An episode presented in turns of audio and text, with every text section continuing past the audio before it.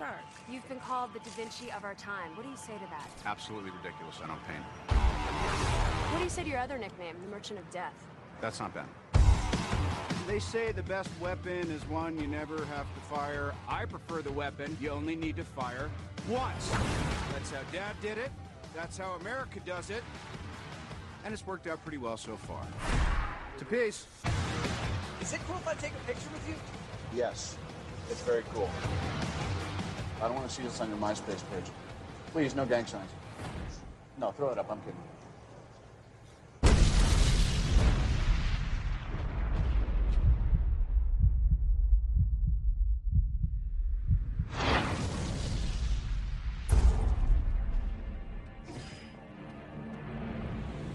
You have till tomorrow to assemble my missile. I should be dead already. Unless it was for a reason. I just finally know what I have to do. That doesn't look like a missile. What are you building, Stark? I'm working on something big.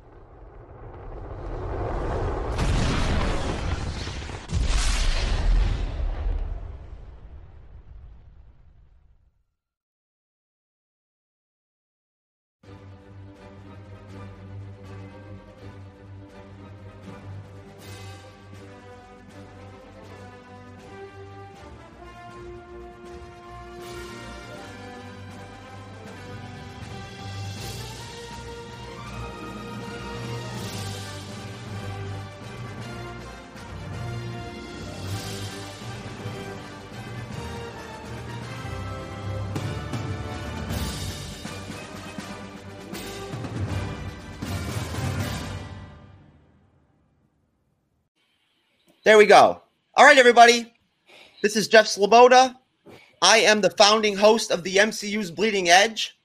And um, right off the bat, I just want to thank everybody out there who decides to uh, join us on the stream and who watches the video on YouTube or Twitch or you know on um, on uh, you know VK Live or wherever you decide to watch the video. We really appreciate all the support we get from everybody. But um, basically, so this is the MCU's Bleeding Edge podcast, live stream, YouTube channel. And we are about to jump into a part three of an Infinity Saga review series we're doing with Podcast of Champions. And we have with us from Podcast of Champions the Grandmaster himself, Yes. Remco. Hi. Yeah, Remco. You can call me Grandmaster. That's easier than my uh, real Dutch name. uh, I'm happy to be on here and uh, looking forward to mixing it up. Most definitely. We got Taylor here for his second time. Thank you. Ready to do it? Yeah, good to have you. And of course, we have for the first time ever our first MCU female MCU fan, Yvonne from Canada. Hey, And so glad to be here with you guys. well, it's wonderful to have you. Um, and Yvonne Rempel is the host of the Road to Damascus podcast, which I have personally checked out myself and is very enjoyable. Um, that's through Anchor and can f- be found on all podcast distribution platforms. She's a mom of three. Uh, the whole family is comprised of MCU fans, and we Yes. just want to shout them out because I'm sure they'll be tuning in and uh, supporting all of us and supporting Yvonne. Um, so we might be joined by Alexis at some point. Alexis is a frequent guest on the Radulich Broadcasting Network, which I actually also guest on and do film reviews on occasionally. Um, we'll see if she decides to filter in here. If not, we'll maintain on our own. Um, but I want to thank all the MCU fans and thank you know all the people in general again who end up watching this across all the different platforms on Facebook Live, on Facebook. Um, I want to very much just thank and say that I really appreciate having the Grandmaster and Taylor on here uh, for this stream. Um, I'm really glad that we're able to have two people from the podcast of champions on the show. It's great. You know, I mean, maybe we can even do three at one point, which would be that would be like even better. Um, we'll have to see what happens. Yeah. I'm hoping that maybe like uh, what's his name? Um, is it uh, Lord Death Lord or whatever? Um, Lord Deathman. Lord Deathman. I'm hoping that maybe he'll like eventually kind of like make his way over here onto the stream. Yeah, he's cool. Yeah, Art says he's pretty good. Yeah, he he has a lot of knowledge about the comics, uh, Marvel comics. Um, the, that is actually priceless. When when when we do our podcast or reviews, uh, he he he can guide us a little bit and uh, point out some really cool uh, Easter eggs. Well, all you guys basically have some comic book background, right? Uh, the most of us do. Um, me personally, I'm uh, a, an MCU fan. Uh, yeah. Um, Marvel comics are not available in my uh, language, so oh, as a kid, I, I of course I couldn't read English, so I never got into reading the comics.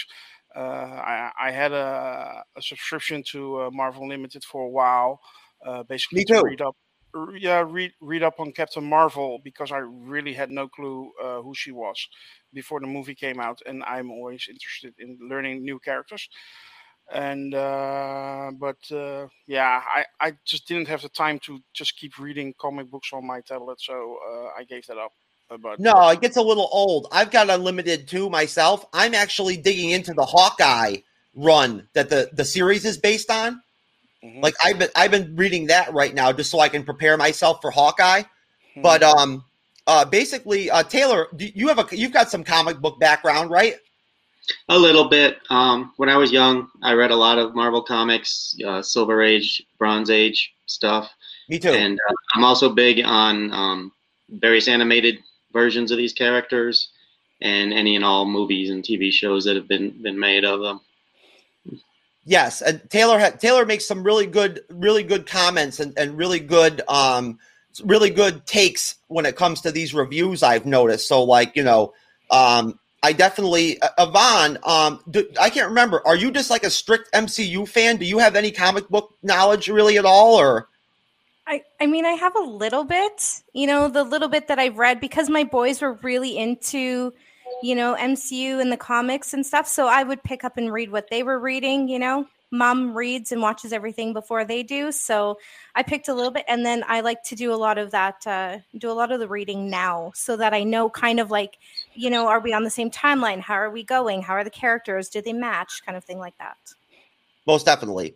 Well, let's get into this. All right, we're doing a review of Iron Man. Um, you know, and uh, Robert Downey Jr., of course, is the star of Iron Man. And um, this is again part three of an Infinity Saga review series that we're doing as a collaboration with Podcast of Champions.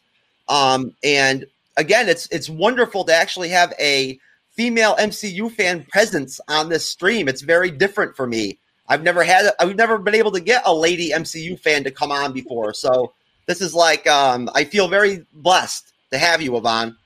Um, Thank you. Most definitely. So I don't feel like I have to really like break down the story of Iron Man or anything like that, or like read you know read that whole spiel or like break it down. I think most people out there who end up watching this are going to know the story of the film basically. So I'm not going to try to do like any kind of like you know uh, background talk or anything about the film. I'm just going to kind of assume that we've all seen it, we all know what it's about.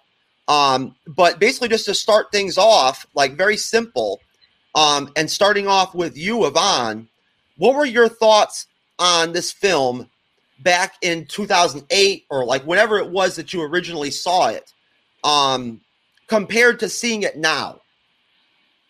Well, okay, so I had I looked at in 2008, so that's like 13 years. And Yes. here's something I really realized. I aged and the movie did not. so all the all the things that Robert Downey Jr. like Iron Man did in the movie. So 13 years ago, I was like, yeah, that like that's awesome. I watched it in the theaters when it came out. I'm like, I would totally do that. And now 13 years later, I'm just like, no, why are you doing that? Like, so it's just I love the movie. I think it as the first MCU movie, it was well done. It introduced Iron Man great. I think my perspective has changed different and drastically just because I aged and I'm just in a different stage of life now. But I've watched that movie three times this week and wow. yeah it's still well i wanted to make sure i was prepared you know so you know i wanted to watch it and be prepared you know because i was coming here with the boys. So um yeah i just i just thought that yeah for the first mcu movie it was really good um, and really well done I thought it introduced the character exactly how it needed to be. Well, that was some serious due diligence on your part that you watched it three times. I mean, I got to be honest with you, I don't think I can watch it three times. Like it would get a little boring to me uh, by the, the third run, but uh, in one week. But um, yeah, Grandmaster, same thing to you. What what what's what was the contrast for you? Um, well, I saw it a little bit late, uh, Iron Man. Um, my first MCU movie in theaters and at all was uh, Marvel's The Avengers. Um, I watched Iron Man like half a year later when I picked up the DVD box for Phase One, and um, I really, really enjoyed uh, watching Iron Man for the first time. Uh, it's an awesome movie. Uh, at least uh, it was to me at, at the time. With age, uh, I must say it has become uh, one of my lesser enjoyable uh, MCU films. Uh, and that has nothing to do with the quality of uh, Iron Man, but more that the rest is a little bit uh, better to me. but overall, it's a great movie. It you can see that the effects are really of that era and not of this era, uh, but uh, it still holds up, uh, which is uh, always a good thing. And I always enjoy uh, starting my uh, M- MCU re- re- reviewing. How do you say that? I, I, I, regularly watch the whole MCU uh, from scratch, and I always enjoy uh, starting uh, with the dirt road in Afghanistan. And uh, yeah, uh, uh, even though it's not my favorite MCU movie, far from it, but I, I, I still love it. But not as much as I did when I saw it the first time. Excellent. Well, we have Alexis now with us. We knew that she was going to potentially be joining into the mix at some point. Hey, Alexis. Hey, how's it going? Can you hear me okay? Yes. Okay. I, I don't use this headset very often, so. No, your audio sounds great. Actually, um, it sounds real strong. And just so you know, Alexis, just a quick intro. Um, this is of you got you got Yvonne there um, to my left of, of you. Mm-hmm. Um, you got and you've got the Grandmaster um, with the um, the dark black baseball cap. All right. And that's Taylor with the like uh big like uh you know a bookcase with the DVDs I believe it is. Yeah. All right. Cool. And they're from the podcast of champions that are you know connecting with us on this Infinity Saga review. So um just to give everybody a quick intro for Alexis. Um, Alexis is the owner and operator of Honeysuckle Rose Creations. She's a frequent guest on the Radulich Broadcasting Network and an actual Comic Con vendor which is, I think, very impressive. Um, so, Alexis, thank you very much. Thank you for joining us. I appreciate having you on here. It's good to see you. You too. Sorry again for uh, running a little late. Oh, uh, that's okay. Yeah, I, I, jumped on. You you had said before jump on a little on a little yeah. early, and I did, but I think it glitched because there was no one here, and I was like, okay, what's going on? So I messaged you on Facebook but I'm guessing y- you didn't get it. And I was just like, okay, let's just try this again. I'm like, oh, okay, they're here now. That's my right, fault. My computer hates me. That's my fault. I should have checked. I should have known. I should have thought to look to see if you did message me because, um, I just automatically assumed the link for restream would go through. You know what I mean? And you'd pop Mhm. on when you wanted to pop on. But no, it must have glitched because we were all on here pretty early and I didn't see you. So um, things happen. Say lovey. Yeah, so basically, just to put it out there again, Alexis, and I'm going to go to I'm going to go to you, and then we'll go to Taylor. The the the topic or the question is to start things off. Basically, very simply, Mm-hmm. what were your thoughts on Iron Man back in 28 or whenever you did watch it originally, compared to seeing it now? first time I saw it, I knew that this was something that we had never seen before. That uh, the whole idea of establishing a franchise. I mean, we had seen sequel baiting in films for years, but this was the first time that a film had come forward and been like, okay, this isn't just setting up a sequel. This isn't just, well, if we got the money or we got the reviews, we'll do more.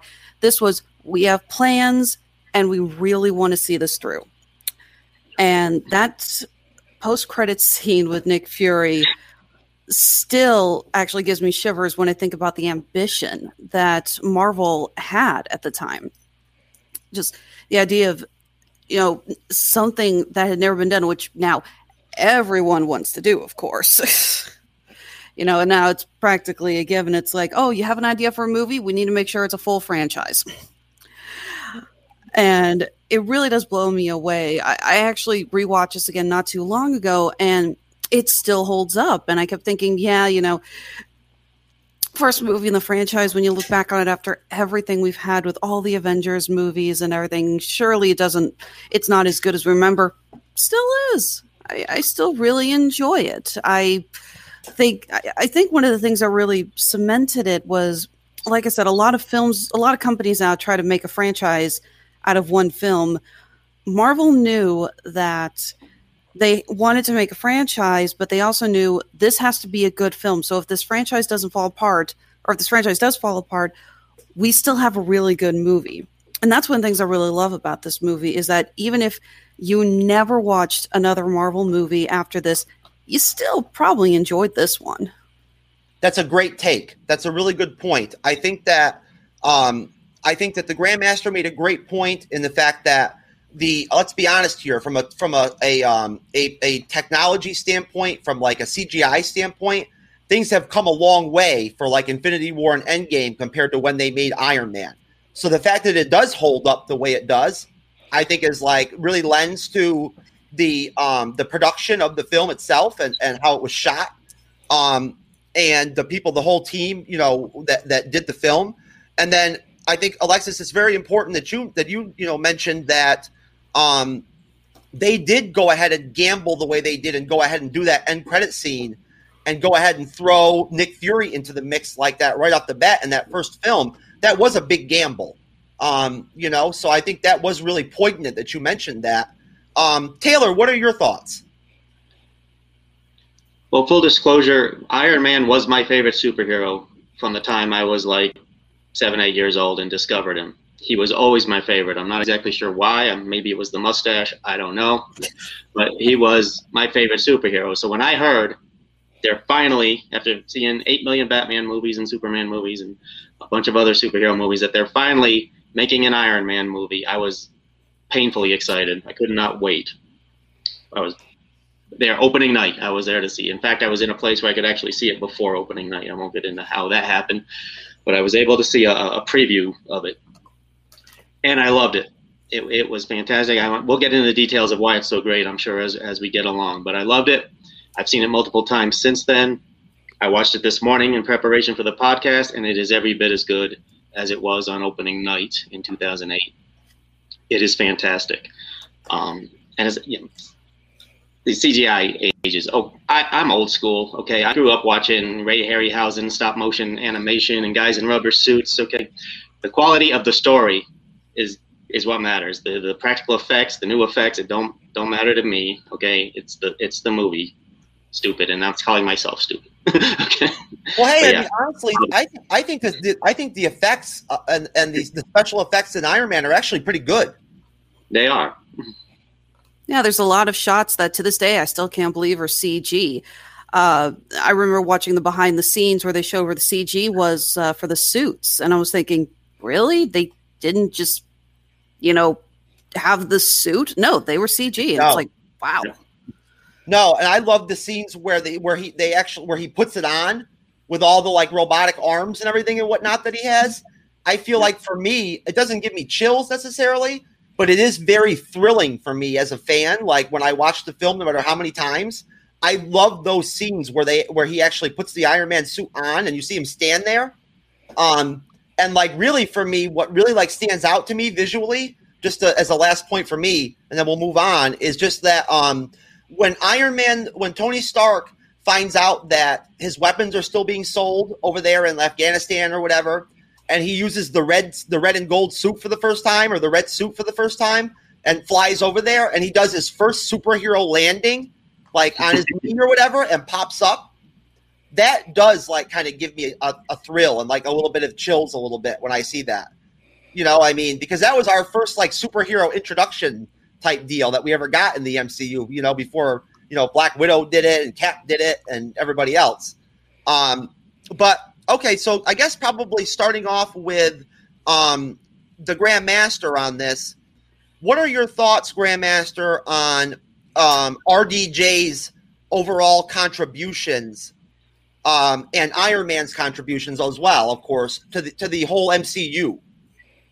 Yeah, I think he is uh, uh, one of the pillars, but maybe even the pillar of the whole MCU. Without RDJ, uh, without Iron Man, there wouldn't be an MCU. It's as simple as that. Uh, he he started it all. Um, I, I remember when they had the Marvel Studio 10 year anniversary gathering and they made the picture. Um, he was front and center next to Stan Lee and uh, Kevin Feige, and I think he deserves to be. And uh, uh, the fact that you have like uh, when you look at the whole saga, you have the story from uh, Tony Stark becoming Iron Man until the end. He says, "I am Iron Man," snaps his finger and uh, passes away. Uh, I think I think that's the reason uh, they did that is because he is the the, the central character in the MCU and. Uh, um, the way RDJ uh, portrayed him, um, yeah, amazing. Uh, maybe he played himself. That's some, sometimes it's being said, but uh, uh, how, whatever. However, uh, I think he did an amazing job, and um, yeah, I, I, I love him to death. It's he's he's great. Yes, he is. Um, Yvonne, say, the same same question to you. What, what personally um, do you? How do you feel about his contributions to the MCU overall? Yeah, I think Iron Man is a pillar of MCU, right? And Alexa said it right. Iron Man could have been a standalone film, right? You could you could have watched it. You've been like, okay, that's Iron Man. That was amazing. It's great. Maybe we'll get a two. We'll see how it is. But the fact that we watched the character development of Robert Downey Jr. from Iron Man into the Avengers and into the entire series, I what I love about it is he has such great character development in this entire franchise. And and they could have done him wrong. He could have just been that playboy, you know, billionaire through the entire thing. But we watched a growth that happen, which actually brought together the Avengers. So I, it was, I think it was so important that we watched him do this um, together, but also being the same, being the pillar of MCU, uh, of you know, because I, I I'd love to say Captain America was like you know the guy for the Avengers, but honestly, without Robert Downey Jr. playing Iron Man, like there was a lot of things that happened because of the character that he was.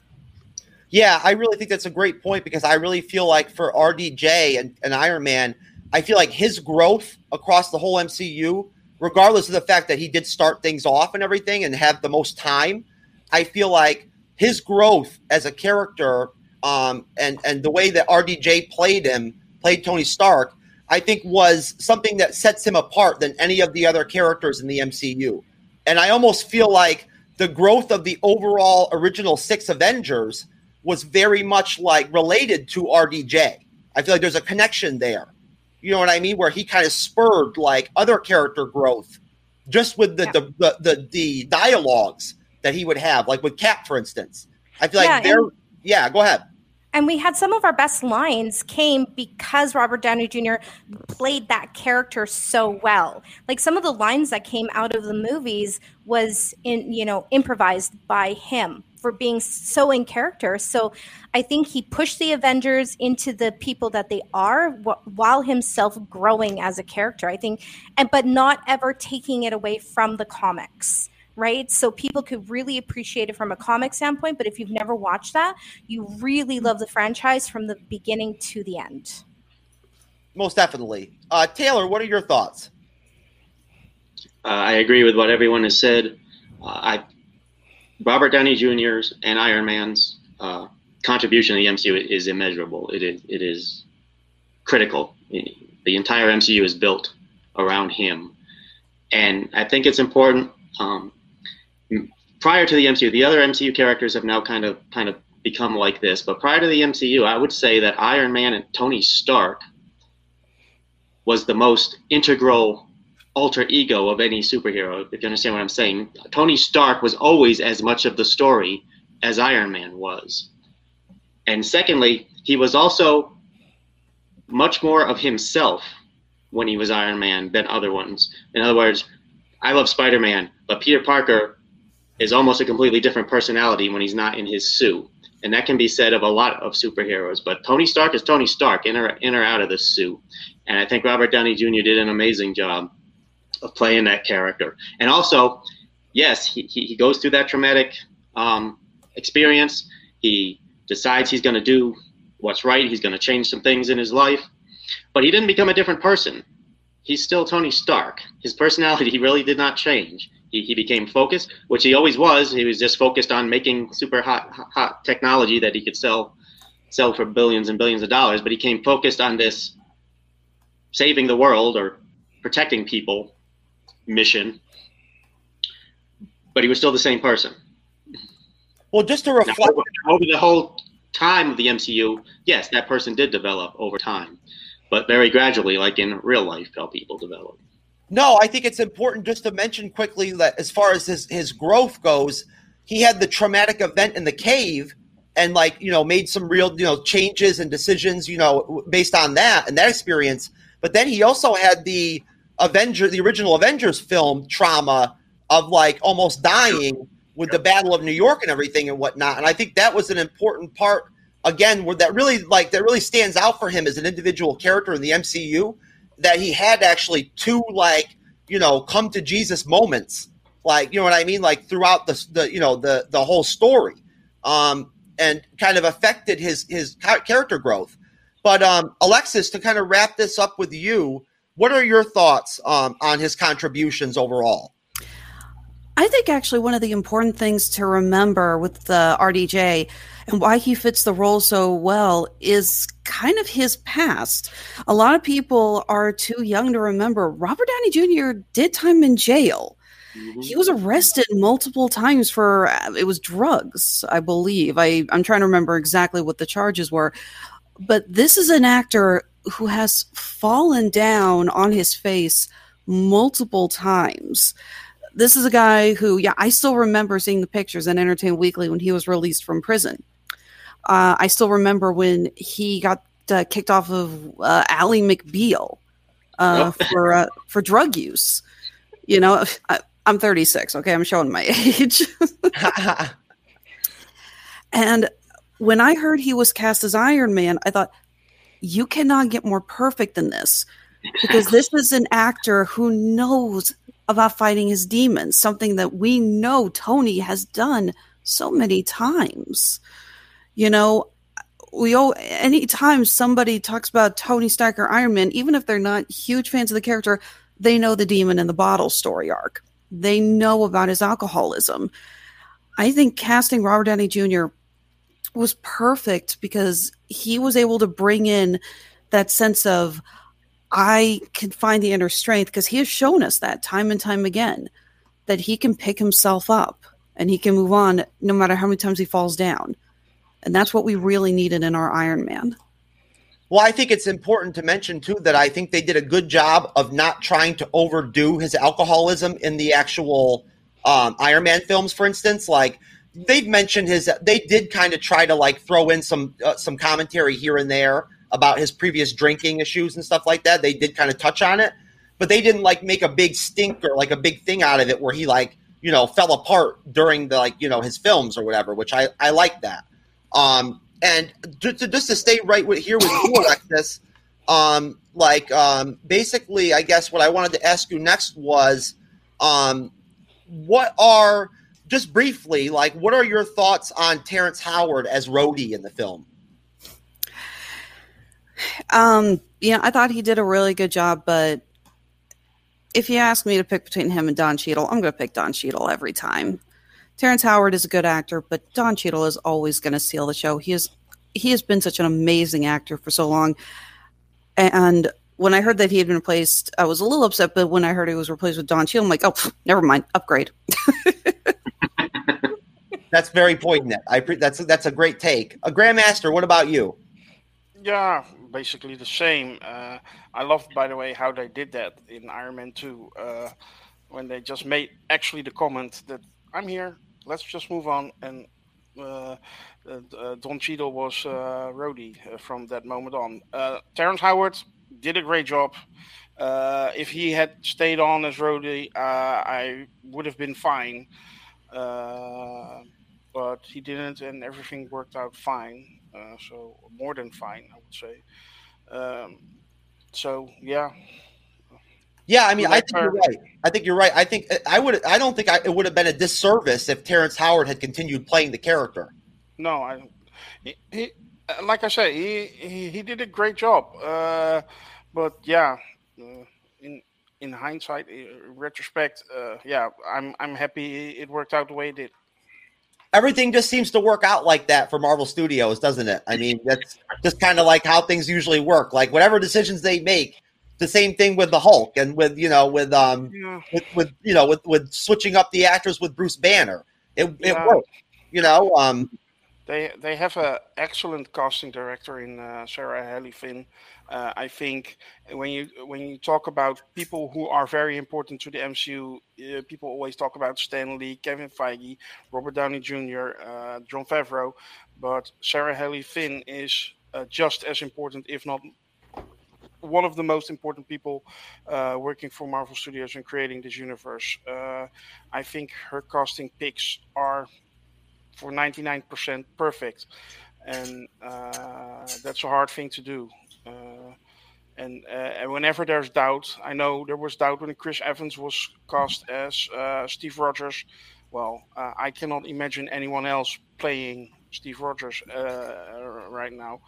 Uh, it's it's basically like that. Uh, she sees stuff that is in, in, in people that, that that ordinary people like me would not see right away, uh, and she makes it work. And uh, yeah, I salute her, and uh, I, I, I think she does not get enough credit uh, for that among the fandom, at least not spoken out loud. So. I think that might that might be the most powerful comment we've gotten so far because I think you're spot on with that 100%. I think that I need to I, if anything I need to kind of in my next stream maybe kind of pay some some attention with my graphics and like actually take a little time and talk about that and unpack that because you're right. Kevin Feige's whole team is very instrumental, if not, you know, as important to the whole landscape of the MCU in terms of the production and the casting has been without question probably just a just like an overall spot on bang up job no matter what they've done. Um, they haven't slipped up yet. But um, Yvonne, um, what do you, what are your thoughts? What do you think about Terrence Howard in the film? I mean, after watching the first one and I see him, I'm like, okay, great. And then I watch the rest and I'm like, okay, those are great too, right? So I, it's the same thought, right? It's you know, if he kept continuing as Road Rhodey, then that would have been fine, and they recast it, and that was fine too. And I like who they picked. So, I mean, the, we they needed to have somebody who had like a really great uh, connection with Robert Downey Jr. You know, because they they are in you know his character. It becomes more integral later on. So I like their casting choice um, when they did replace him, and I, I think they did a great job. Most definitely. And Taylor, let me ask you kind of isn't it kind of silly when you think about it, like long term overall now, like for Terrence Howard, that he actually lost that role because of money? yeah, it, it, it, you know, life has twists and turns and don't see coming. But uh, I agree with everybody that Terrence was fine. Uh, Cheadle's better. that all worked out. Well, I just, I mean, to me, it's almost like, I mean, of course, hindsight's always twenty twenty, but I mean, and like you never, you there was no way of knowing how things were going to unfold with the whole Avengers when they did that, and the other solo franchises with Thor and Captain America. But still, the fact that Terrence Howard actually felt like he should be compensated to the same level as like Robert Downey Jr. to me is yeah. just like I don't that doesn't make any sense to me. Um, and and honestly, how much money would he have made if he had stayed in the the MCU? Um, yeah, seriously, if he had just been willing to take it on the chin for like Iron Man two and maybe even Iron Man three, he would have made like three times as much as he did on Empire. yeah, and not only that, but what would it have done for his career?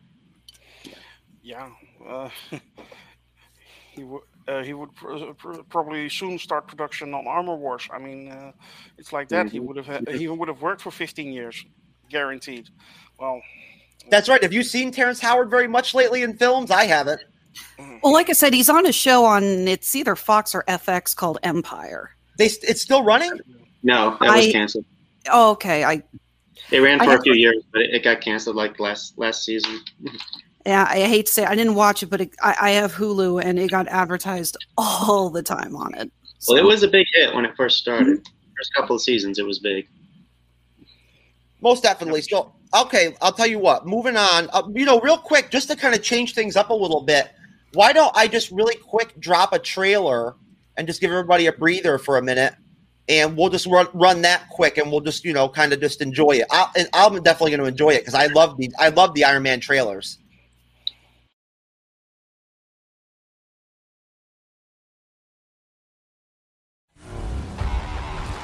Mr stark you've been called the Da Vinci of our time. What do you say to that? Absolutely ridiculous. I don't paint. What do you say to your other nickname, the Merchant of Death? That's not bad. They say the best weapon is one you never have to fire. I prefer the weapon you only need to fire once. That's how Dad did it. That's how America does it. And it's worked out pretty well so far. To peace. Is it cool if I take a picture with you? Yes. It's very cool. I don't want to see this on your MySpace page. Please, no gang signs. No, throw it up. I'm kidding.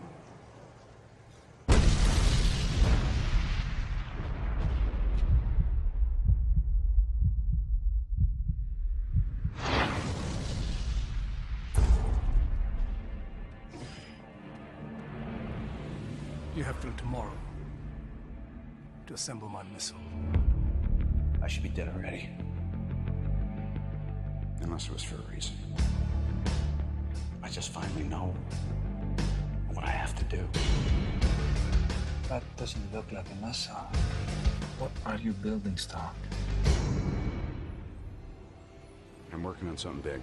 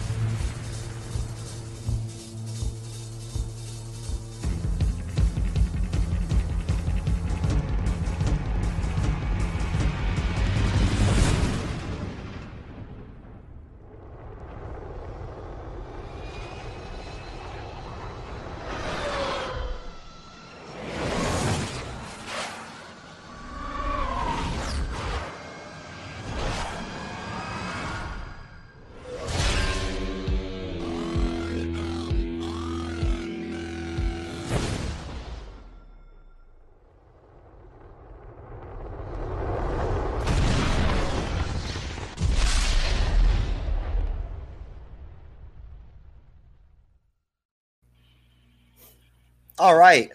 Taylor, right off the bat, does it still stand up? Yes, 100%. It still stands up. Uh, it was a great trailer. Marvel's never let us down with trailers. Uh, you could see right away what they were doing. Um, they knew what they wanted to do. They were going to adapt the source material, not reinvent it, not reimagine it. They were going to take the source material, the original Stan Lee, you know, King Kirby created source material, and they were going to put it on film, and they they nailed it. Most definitely. Um, th- any, does anybody else have any kind of reactions or thoughts just on the trailer? I mean, Yvonne. No, I mean, I remember watching the trailer when it came out. You know, you go to the theater and then you see a trailer and you're like, ooh, what is this about? Because I didn't read comics growing up. So I was like, ooh, what is this Iron Man? Right. So even when you didn't re- read a comic book, you know, you saw that and that was like, that is what I want to be interested in. That's what I'm after. And I think the moment that you enjoyed that first movie, you just, you haven't stopped yet like I, there probably isn't a movie or show that I haven't seen yet. Just and it's all because how well they did that very first movie and that trailer that grabbed you. Alexis, what do you think about the trailer?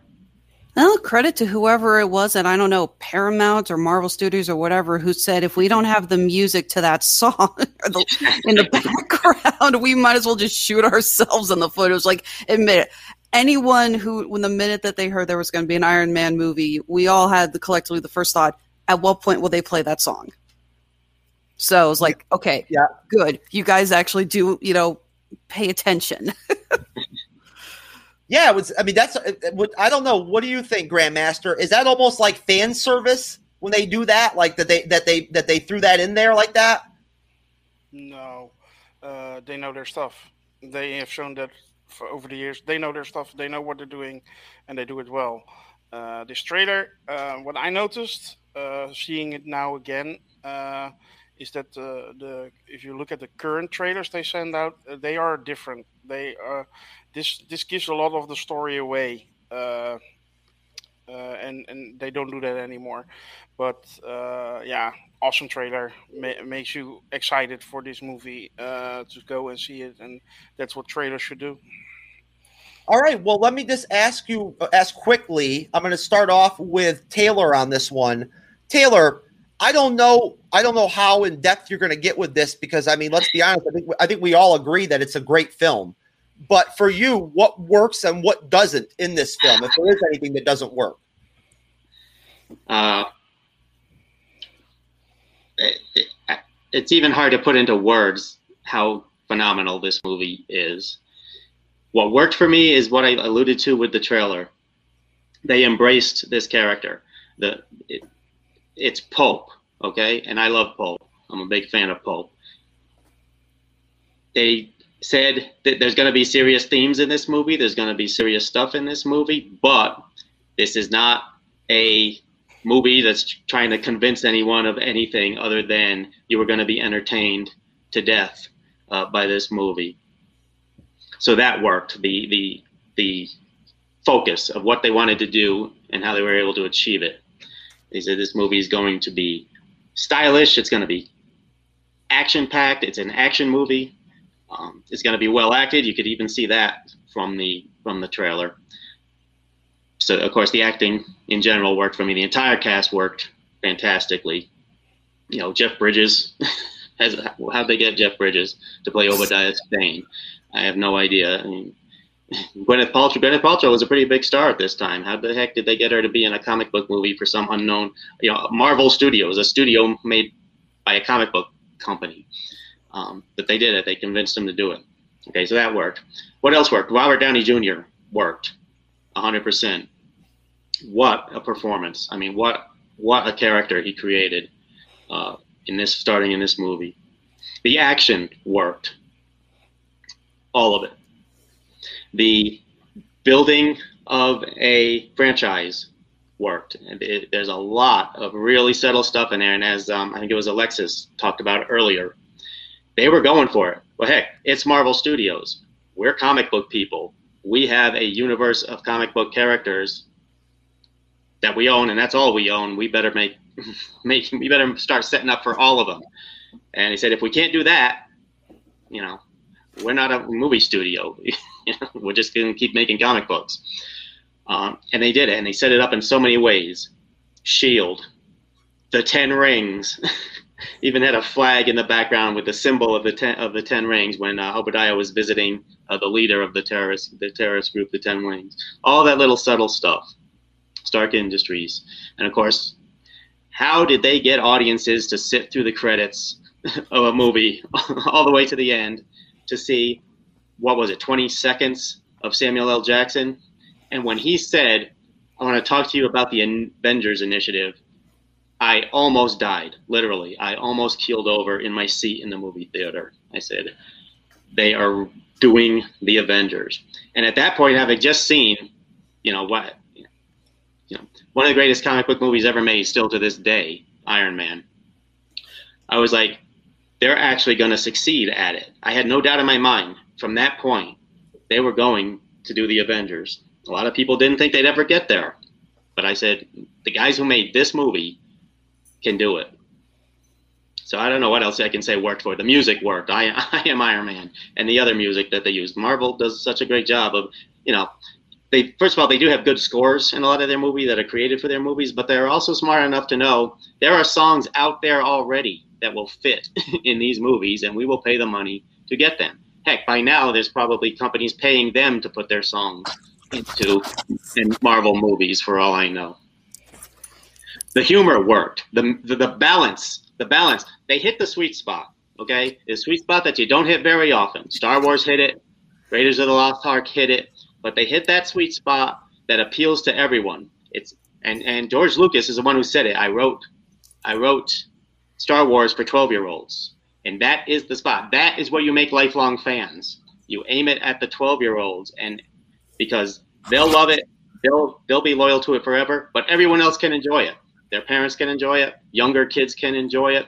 They hit that sweet spot of that balance of action, adventure, drama, just enough drama to make it to give it gravitas, to make it not just a silly superhero movie. Um, and they, they nailed it. And lastly, I'm just going to mention uh, they called him the new the new Da Vinci in the in the trailer and in the movie. I'm just going to give you a quote from Leonardo da Vinci. He once said that simplicity is the ultimate sophistication, and that is this movie in a nutshell. They said, We are going to make a movie about a comic book character named Iron Man, and we are going to do that to the best degree possible. And that worked. Outstanding. Yvonne, it's really hard to follow Taylor. I got to be honest with you. Like, I've noticed that, like, now that I've worked with Taylor twice now, like, um, I mean, I can handle it, I guess, but like, you know, it's it's hard sometimes to like uh, follow up with him because he really like uh, has a very uh, concise way of like really nailing all of the really highlighted like you know powerful like points that need to be made about you know a topic or whatever with this stuff. And you almost like it's like you know there's nothing left to say sometimes with him. There's lots of other stuff. Please go ahead. You know when iron man first came out so i'm a mom of three right? So when iron man came out right like this was this was a movie that that young boys were going to be like this is a superhero movie. And they de- that's what they delivered.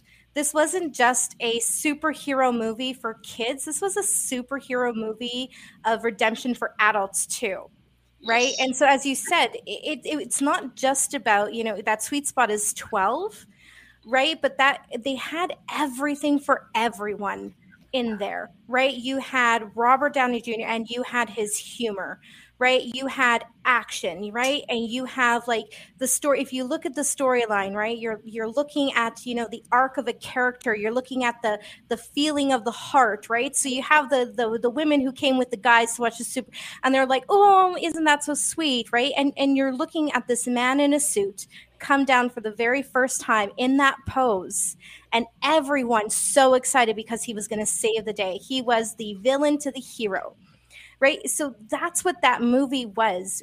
And regardless if they were doing the Avenger, but I'm so glad they did. But regardless, like that was the direction. If you didn't know that that that was going to be the direction that this was going to be a superhero franchise, Iron Man was a superhero that kids were going to follow for a lifetime.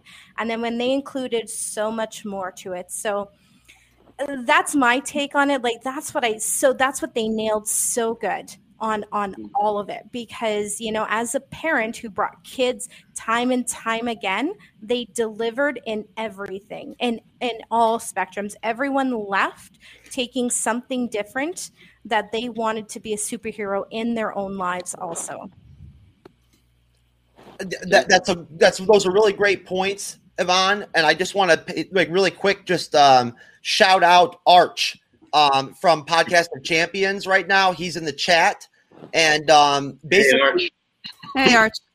He, he um he he he brought attention to the fact that uh, he says greetings everyone three out of five hats not too shabby and on my screen at least we all all of the guys here are all lined up with hats so like I don't know if we're all having bad hair days or what, but like, uh, you know, I don't look good. In, I don't look good in hats. I have a bad hair life, so. hey, that we we needed that humor right there, Grandmaster. Way to inject some humor into into the stream. Um, so Arch also says to everybody out there, Stark is great because he leads the technological world. I actually wish it was focused on a bit more, but for instance, he starts an energy revolution at the start of Avengers. Um, he mentions that Sarah Finn deserves all the credit in the world. She's the queen of the MCU. Marvel Studios has a great balance of score and licensed music across all of their films. The characters usually are listening to the licensed songs, which is a great way to include them. Um, Taylor is the man. I agree.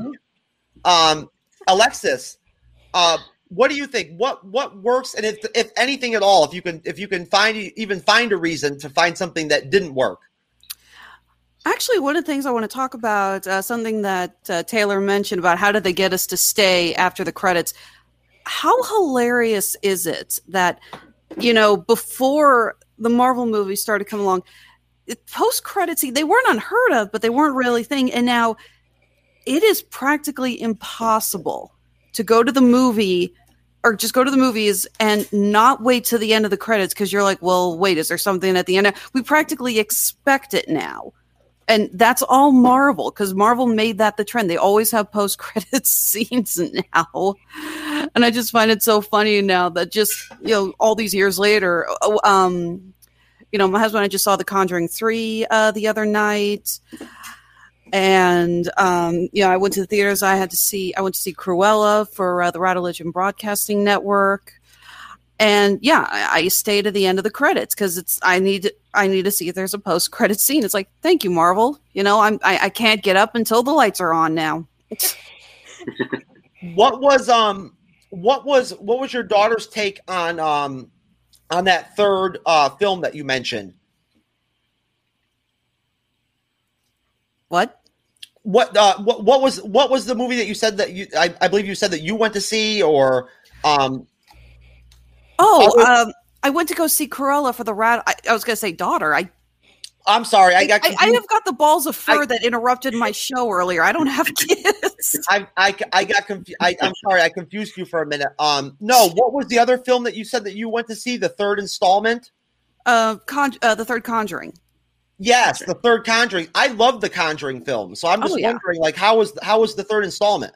It's not bad. It's not bad. Um, I I think the first two were a little bit better. Uh, but this one's still good. Um, no complaints. Is there connective tissue? Like, can you tell that it's the Conjuring?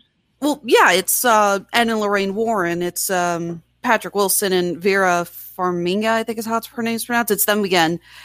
Uh, and there's a couple of lines. Uh, they they mention some of the past families that they've helped in the previous two films. So, but yeah, it's good. It's always Great, good. That's good to hear. That's one I'll definitely be wanting to watch when it comes out.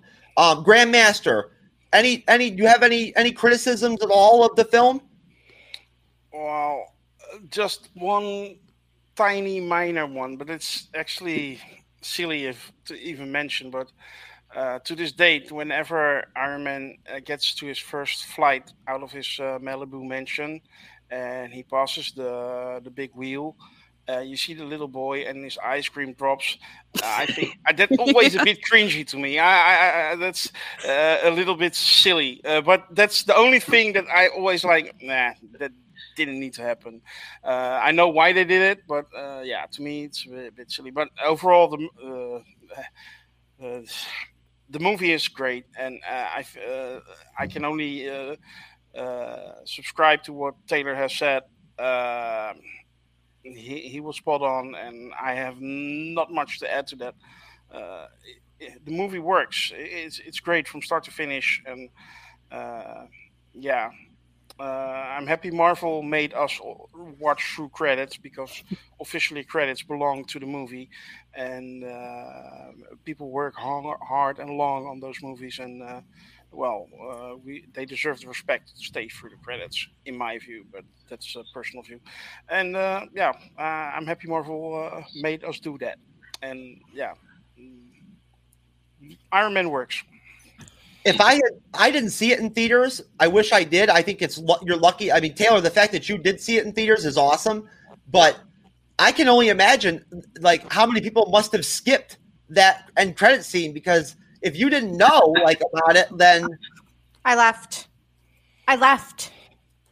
I left because I was like, movie's done. You don't stay for end credits, right? Like you just you leave, yeah. and I left, and then all of a sudden somebody's like, "Did you not know there's something after?" And I was like, this is 13 years ago. We didn't have like, you know, pull up the Facebook and find the YouTube. And it was like, what? I missed something. And yeah, now I you think- stay. I, now, now you just stay all the time because now I have like this fear I'm going to miss something. I think if I remember right, it was actually the guy who worked at the movie theater told us as we were going in, stay till the end after the credits. Otherwise, we would have walked out as soon as the as soon as the fancy graphic uh, credits had ended probably had a handful of people complaining because they had walked out and then it was just like okay it's probably had them I, I, can just easily see a manager having a meeting with the ushers going okay if they say they're coming in for iron man you might want to mention yeah. tell them to stay because we're getting a lot of complaints. Oh, now every time you go to the movie theater you have to get online and see does you know does this movie have an end credit scene before you go in? So you know. There's a full website dedicated to so and so have a post credit scene well, what baffles me is um, right up until uh, Far From Home, actually, uh, whenever I go to uh, see a Marvel Studios movie in the theater, uh, as soon as the credits start to roll, uh, half the movie theater still stands up and leaves. I know, I right? Absolutely don't understand that. I mean, you're you're 23 movies in. You should have known. I, I, I must admit, I only learned of the concept of after credit scenes uh, well when I was well into my MCU uh, uh, fandom because, uh, uh, like I mentioned before, the first movie I saw was Marvel's The Avengers, and I did pick up on Thanos uh, turning around and stuff like that, but I never saw Shawarma until three years later or so. But yeah, uh, now I'm I'm always there, of course. Yeah, I mean, who, if anybody could chime in, does does the DCU do they do they do end credit scenes too in their films? Sometimes they have done it, yes. Yeah. Not every time, but sometimes they have. Wonder Woman 1984 had an end credit, mid credit scene. Mid credit scene with uh, yeah. with Lynda Carter. That was actually yeah. kind of a nice shout out. Yeah, yeah, one, yeah. one of the better scenes in that movie. Oh, sorry. I uh, saw. I saw the um, Just Justice League had the the original Justice League had the end credit scene with um, Lex Luthor and uh, what's the guy's name?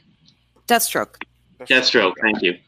And Deathstroke uh, forming the the Evil League or whatever they wanted to call it, League of Their Own. And, League of Their Own. and the race between the Flash and Superman was also mid credits. That's right. That's right. Yeah. And uh, Snyder's cut of the Justice League also had a um, mid or post credits uh, scene with Luthor and Deathstroke, but it wasn't starting the Legion of Doom.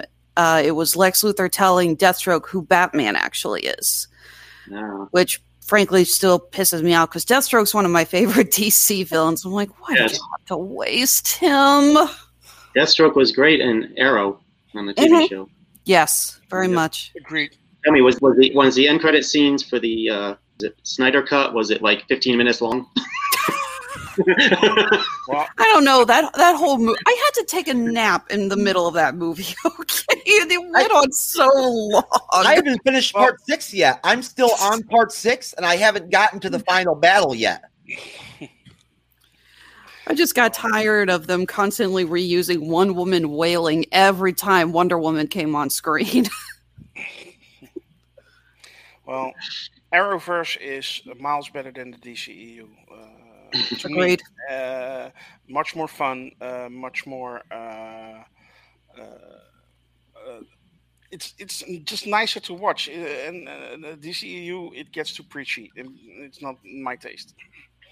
Well, just to, so people out there know, um, we have not really covered it very much at this point, like in, in the history of the the the uh, MCU's Bleeding Edge. But we are going to be starting a another series, and I'm sure you'll see some of these same familiar faces on those streams and those podcasts, basically, and listen to those same voices because we're going to be doing reviews of all, I guess, ten of the DC animated films. That's going to be Oh. upcoming. So that's probably going to actually start and jump off why we're doing this Infinity Saga review series. Um, you know, and I'm I'm honestly really stoked for it because my first DC animated film was the new one that came out last year, the uh, Dark Side Apokolips War or whatever. Um, Dar- Justice League Dark. yes, I thought it was awesome. Please include me for those. Of course, Pretty, pretty please. your your slot is is already is already held. Yay! Okay, so kind of moving forward, and this is going to be kind of an interesting question. I don't know. I'm I'm hoping that, that this will be you know kind of it'll change the pace a little bit. So kind of starting things off with Yvonne, if we were to contrast Captain Marvel as a film with Iron Man in terms of the overall quality of the films, um, you know, or the production of the films, or the story, um, or the secondary characters, or the star, you know, the star of the movie. What would you say is different between the films, and like, what is this? Is there anything that's the same? You think? Uh, you know, so it's hard to contrast because one was made, you know, in 2008 and one was made in 2019. So for me, like CGI and you know the quality of production and things like that, like it, I mean, it it changed. It changed because you know years went by and we just got better at doing that for movies. Um, I actually I think there's a lot of similarities between Iron Man and Captain America, especially when you look at that that they both had this, you know, like think with your head and not with your heart contrast right? And the moment that they started thinking with their heart right? So tony stark started thinking with his heart you know i'm not going to you know sell weapons anymore. I'm actually going to do good. And then when captain um, captain marvel does the same thing when she stops thinking with her head and she starts thinking with her you know feeling with her heart her powers start coming in right and so I, that's how I'm looking at the the contrast of the two movies. I mean, there's so much more to look at, but when I look at it, it's actually it's a running theme. I think in MCU is you know is when you get out of your head and you get into your heart, and why the reason you're doing it, the why behind everything is it actually is a running theme in the MCU that I, I picked up when I was going going through them all over again. Taylor, Yes, and I'm going to show my full geek flag here for one second. That is a running theme, and it is the same theme as the original Star Trek the balance between logic and emotion. Logic represented by Mr. Spock, emotion represented by Dr. McCoy, and Captain Kirk finding the balance between the two. Both are important. That is what drives human behavior, by the way. We don't move, we don't operate on instinct, we operate on logic and emotion. So, yes, it's a universal theme, and it is a good big theme in uh, the, the MCU. As far as contrasting the two movies, first of all, both of them are, are great. Which one's better? Iron Man is better. Okay, Iron Man is a 10 out of 10. Uh, Mar- Captain Marvel's a 9 out of 10. There's, you know, there's nothing that's not great in the MCU. Um, but yes, there are similarities. They're both origin stories. Um, both people come from a, uh, a military background. One is a member of the military, one as a supplier of the military, whose father, you know, helped to win win the greatest war in history. Uh, so they were both they both had that you know logic logic built into their what they did. And of course, one got kidnapped and brainwashed by blue aliens uh, to be a warrior, which is never fun. So I think they both go on that that journey of discovery. Um, I think they both did a good job of staying true to the character, even though you are becoming a superhero doesn't mean you're a different. You're becoming a different person. She she actually for with with Tony he he he becomes his best version of himself. Right. Carol goes back to her original version of herself, which was her best version of herself. She remembered that she was remember that, that great line in, in Captain Marvel you're only human. And she she embraced that. I said, "Dang right, I'm only human, and uh, humans get knocked down and get back up and do the right thing." So I think both movies, you know, you could go on and on about comparing and contrasting two two movies, but as far as better, yeah, Iron Man is slightly better. Both are great. Well, the only reason I brought up Captain Marvel and decided to like ask this is just because we did that Captain Marvel review, you know, before this, you know, before the Iron Man review. We're doing the timeline a little bit Yeah, different. absolutely. Yeah. Um. So, um, Alexis, um, same thing to you. What What are your thoughts? It's hard to talk about Captain Marvel because I reviewed it on the Radulich and Broadcasting Network, and none of the guys I reviewed with liked it. Of course not. They all hated it. and there is s- a, it is a little rough around the edges and I think part of that is that this not only was this an unfamiliar territory for the MCU that they had a female superhero who had never appeared. This isn't like Black Widow who's finally getting a movie and we have seen her character develop so we know a little bit more about her. Captain Marvel had not appeared yet. This was also right in the middle of the Me Too movement. And I think Marvel was a little scared that if they didn't play this exactly right, they were going to get dragged under the bus. People were going to be complaining. So I don't dislike Captain Marvel at all. Um, but I feel that it's a movie that was made while walking on eggshells you can tell that they were very, very afraid that they were going to piss off the wrong people. But I still enjoyed it. Sam Jackson uh, was great in it. You know, I mean, when has Sam Jackson ever been bad? I really loved seeing him and Brie Larson uh, interact. They had great chemistry. Loved all the 90s throwbacks, obviously. Yes, the music in that was fantastic. I still remember when the first trailer popped. Literally, I remember. Yes, hi, Clip. Sorry, my my lab puppy over here. so when the, I saw the first trailer drop, the media thought was okay. So this is set in the '90s. How nice it get. She hits a blockbuster. Ask a stupid question. but yeah, I, I did like it. It just felt like they were trying to be a little bit too careful with it because you you already see Brie Larson showing us so much more. I don't want to say character, but just so much more energy in her role when she showed up in Endgame. And I am looking forward to what they're going to do with the next um, Marvel movie when they're going to bring in Miss Marvel, who will be um, in her own TV show, and we're going to see um, Monica Rambeau uh, coming in as I. Does anyone know if they've decided if they're going to call her Photon or Spectrum? Because I know she goes by both in the books. They haven't made. They haven't. They haven't made a designation yet in terms of how they're going to handle that, unless anybody's heard anything different. No, I, No, I not think yet. they're gonna go photon because it will be uh, like a, uh, uh, Maria Rambeau uh, was her nickname uh, in the military, uh, so she will probably uh, pay uh, pay homage to that. But And I'm live just to get streaming. Do you want to walk educated behind the camera? You're walking behind me on the ca- and you're on camera. it's all good. It's all. I good. didn't mean to interrupt. I'm sorry. I was trying It's to alert my husband. He just walked behind me. No, it's, Well, it's well, hey, the dogs do it. it's He- part I of don't live think I was on camera. I'm, I'm so sorry to interrupt. My wife is sleeping, so I don't have that problem.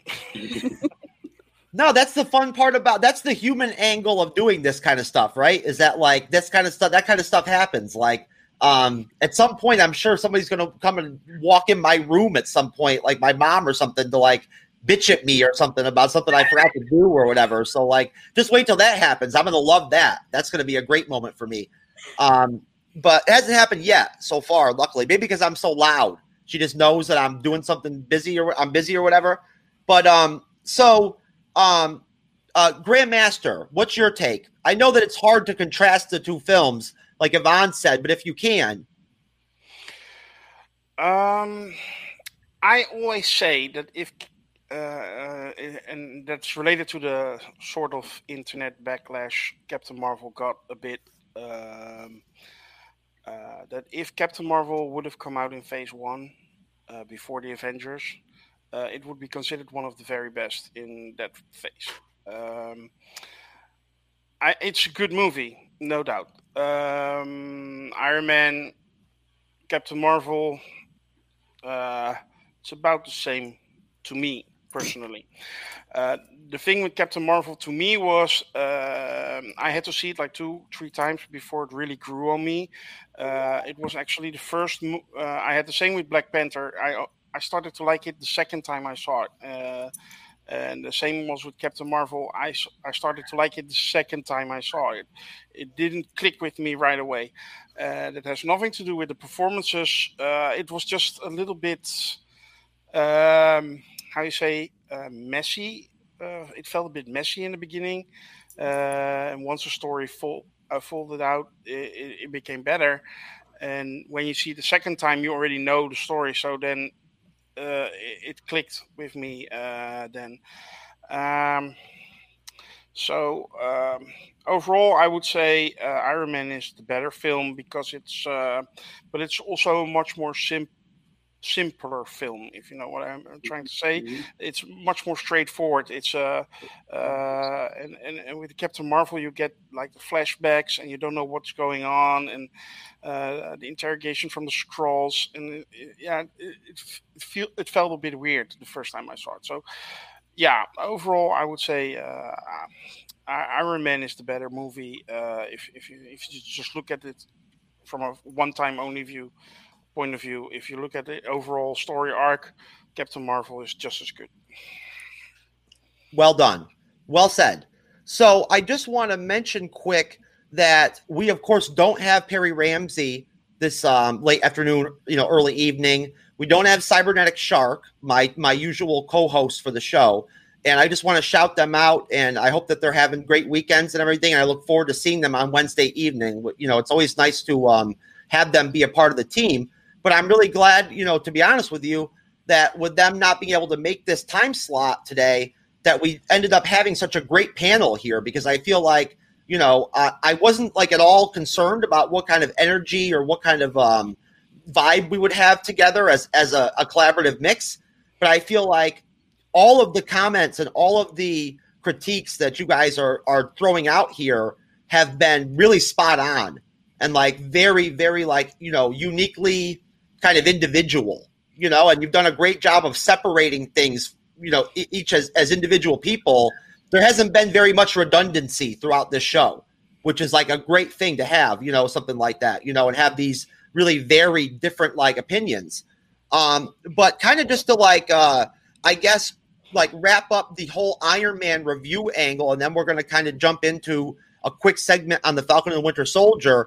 Um if i could just give everybody basically like as much time as you need you know or want but try to make it you know five minutes or less if possible i'm just going to give everybody a chance to do like a basic like synopsis or like a basic of the film or a basic personal take on the film and how it impacted you personally or like any kind of story with any you know anybody else that you know of and maybe how it impacted them um you know uh and uh, we'll start off with um alexis I'm sorry. Could you repeat the question, please? Can you get can you give us just like a, your like a basic like your overall like take on the film itself? Like what, you know, just your personal take and um kind of like, you know, how it how it, what it what it's how it, why it's important to you maybe or like what it means to you personally? simplest way I can put it was I felt looking back on it now, it's such a great way to look and realize Marvel did know what they were doing. Again, this was a gamble. They took it and it really paid off. And I think it's just further, it's just the beginning of the proof that we knew that uh, they knew. Thank you, Cleo. that they knew what they were doing.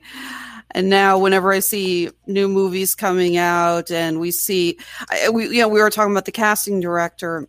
Every time somebody complains about an, an actor who's been cast in a movie, I just kind of look and go, "Have they proved? Have they done wrong yet? They haven't. You know, have faith." Excellent, most definitely. Um Yvonne? Yeah. So for me, like Iron Man is it, it- two things. Number one, it's integral because the whole franchise is, you know, it's it's our family, it's our movie nights. We still watch them when we do family movie nights. We watch Marvel. We don't watch a lot of the new stuff. But two, what I really love watching is as we're watching these new the new movies come out, the new TV shows coming out, it's always nice to go back to the beginning and go, yeah, that's where it started. You know, like I was a fan at when it was then, right? Like I was in the theater when when I watched Iron Man for the first time. So it, it's nice to to just sit and be a lifelong fan of the franchise and talk about it with other people because um, I think it impacted a lot of people and a lot of families, like uh, you know, like mine. What has this experience been like for you, Yvonne? This is your first time covering the MCU like this. Um, so like, just quickly, like, what, how, do you, how, what do you, how do you feel about it? Um, I'm hope that uh, I'm sounding really smart right now. You know, I, I, hope I'm, you know, I'm, I'm listening. What I love is I love everybody has such a different viewpoint because they're coming at it from different stages of life, different, you know, um, passions, you know, people who've read, who have lifelong loves of comic books, you know, Taylor with his uh, Iron Man, and that is it, you know, and then, you know, Alexis, another female point, and, you know, and Grandmaster who's coming, just, you know, talking about it that he never read it because that wasn't in his language. What I love about it is we can all sit here and we can go, yeah, this is a love of ours, and this is what we're pulling out of it. And um, you know, it's it's great. The franchise just uh, really basically has united people from all all over the world, and this is a perfect example of it. Well, we have we actually had Arch jump in and mention um, that um, he said when we were talking about the end credit scene, and he was like, "What? You missed Sam Jackson?" Like exclamation point question. Um, I I'm- didn't know Sam Jackson was going to play him because I missed the end credit scene. Like I, uh, yeah, that was that's one of the things I'm going to have to live with, with for the rest of my life. he also mentioned Alexis. That's actually a huge point. Eggshells is exactly what I was just thinking. So Arch is really on the same page with you, I think. Um, and he also said enjoyable listen, people. Lots of smart stuff. So Yvonne, you do apparently you do sound pretty smart. Yes. so you can tell my kids now, look at me. I am the MCU expert in our home, and I'm going to hold them to that. Taylor, what do you what do you think? I think the dog is eating Alexis now. She's five months old. She's a puppy. She's just demanding attention. I, I warned uh, Jeff about this. I said, fair warning, I have a dog and she doesn't know when to, you know, back off or anything. So I can't make any promises. They won't interrupt. no, it's okay. Dodger, hold on, buddy. I'm going to take you out in just a minute. Okay. I know. Just give me a minute. I'll take you out. My dog is like looking at me too. So, anyways, um, he, oh, he, okay, Iron Man. I should have, should have kept my cat in the room. Cleo, no, no bites. I, you know, I, before this movie, there were a lot of great superhero movies. The first two Superman movies, uh, the Burton Batman movies, fantastic. The Raimi Spider-Man movies. Raimi, the king of pulp, uh, took it to a to a new level, I think. Um, and there were others that were good. Uh, you know, I like.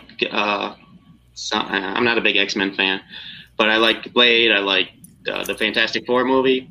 I liked uh, Daredevil. You know, a lot of these movies get get downgraded nowadays, but they did they did pretty good jobs with those. So I really didn't know. You know, I was thinking, what, what can Iron Man possibly do, especially to beat something like uh, Raimi's Spider-Man trilogy? And I went in there and I saw this movie, and I was I, I was literally blown away. It was like no superhero movie I've ever seen before. Not because it was bigger; it wasn't necessarily bigger.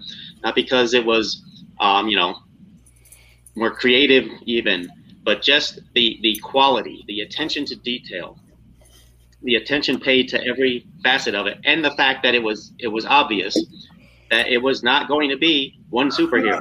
It was not going to be one superhero. If he maybe he has a good sequel, then we'll do another superhero, and if he has a good sequel, maybe we'll do a crossover someday, ten years from now. No, it, it, it was going to be the entire universe of the characters that they owned at the time from the beginning. And I'm just want to put a shout out. One, I'm going to give credit to Sam Raimi, like I said, the king of pulp, who, who really showed Marvel um, what what was what was capable, what was possible with the with the Spider-Man. And I'm also going to give a shout out to someone we haven't mentioned yet, Jon Favreau. Well, he was mentioned a little bit. Jon Favreau, for directing this movie and being in it. Barely. I, you know, it wasn't until I watched it again this morning that I realized I don't think Happy Hogan even had a line in this movie. He was just there driving the car and walking behind uh, Tony Stark. He may have had one one line somewhere. He had um, a couple. Yeah, did he? Okay. He may have had a couple little. I think when he was driving the car, he might have said something when uh, Tony was telling him to go get a cheeseburger and then and take us to the to the press conference or whatever. But uh, and then later, of course, he became an integral character. But he's the director, and uh, he, I think Marvel did the right thing because it's obvious to me that he, you know, I think I've heard him say this since in interviews. He was a Marvel fan, so they hired a Marvel fan to direct a Marvel movie. You know, damn, what a mar- what a what a novel concept. You know, usually they don't do that. They hire someone who's like never read a comic book to uh, direct a, a, comic book movie. But uh, Marvel did the right thing and picked the right people uh, to direct it. And you know, we've we've all seen the results of what happened from that from that hum, you know the humble beginnings of the MCU. It's become the biggest entertainment phenomenon in really in history, and certainly the big, biggest movie franchise of all time. Uh, most definitely, um, Grandmaster. What what are what what are your thoughts? Well, when you build a house, you start with the first brick, and the first brick of the house of the MCU is Iron Man, and it's a foundation of everything. And thus, to me, it's very important. And um, even though it's, uh, like I say, it's it's not very high on my MCU list, uh, uh, I still love it.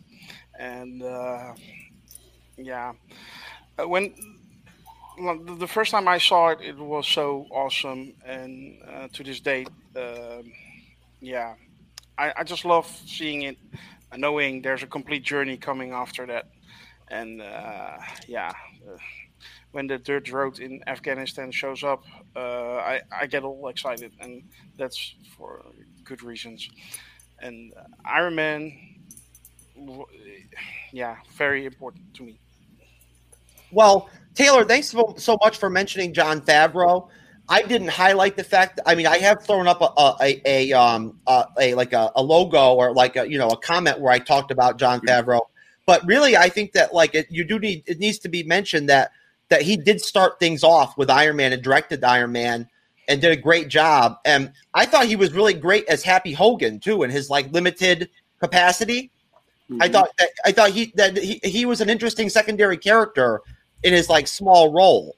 Um, all right, so I'll tell you what. Let's move on and do something different here and kind of like you know do a little bit of a re-review of the Falcon and the Winter Soldier just to change pace. Um, and basically starting off with um, with you, uh, Yvonne. Um, if you had to give the finale of the Falcon and the Winter Soldier a one through ten grade, what would you give it? Like on the spot, if you don't mind, and like why?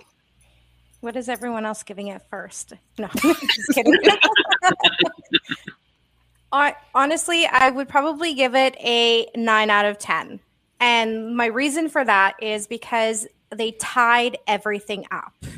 I hate when they don't do, I mean, like, besides, you know, the movies with the Avengers, you know, we get the clips, but, you know, this wasn't that. This was something very different. And they had to tie all of that, you know, their, you know, six episodes, they had to tie that up so that they can move forward. And there was nothing being pulled from that series into what was going to be happening next. So I like I like how it ended. I like how you know like Sam became the next Captain America. I like you know Bucky calling him Cap at the end. You know like you just know there's going to be that great friendship.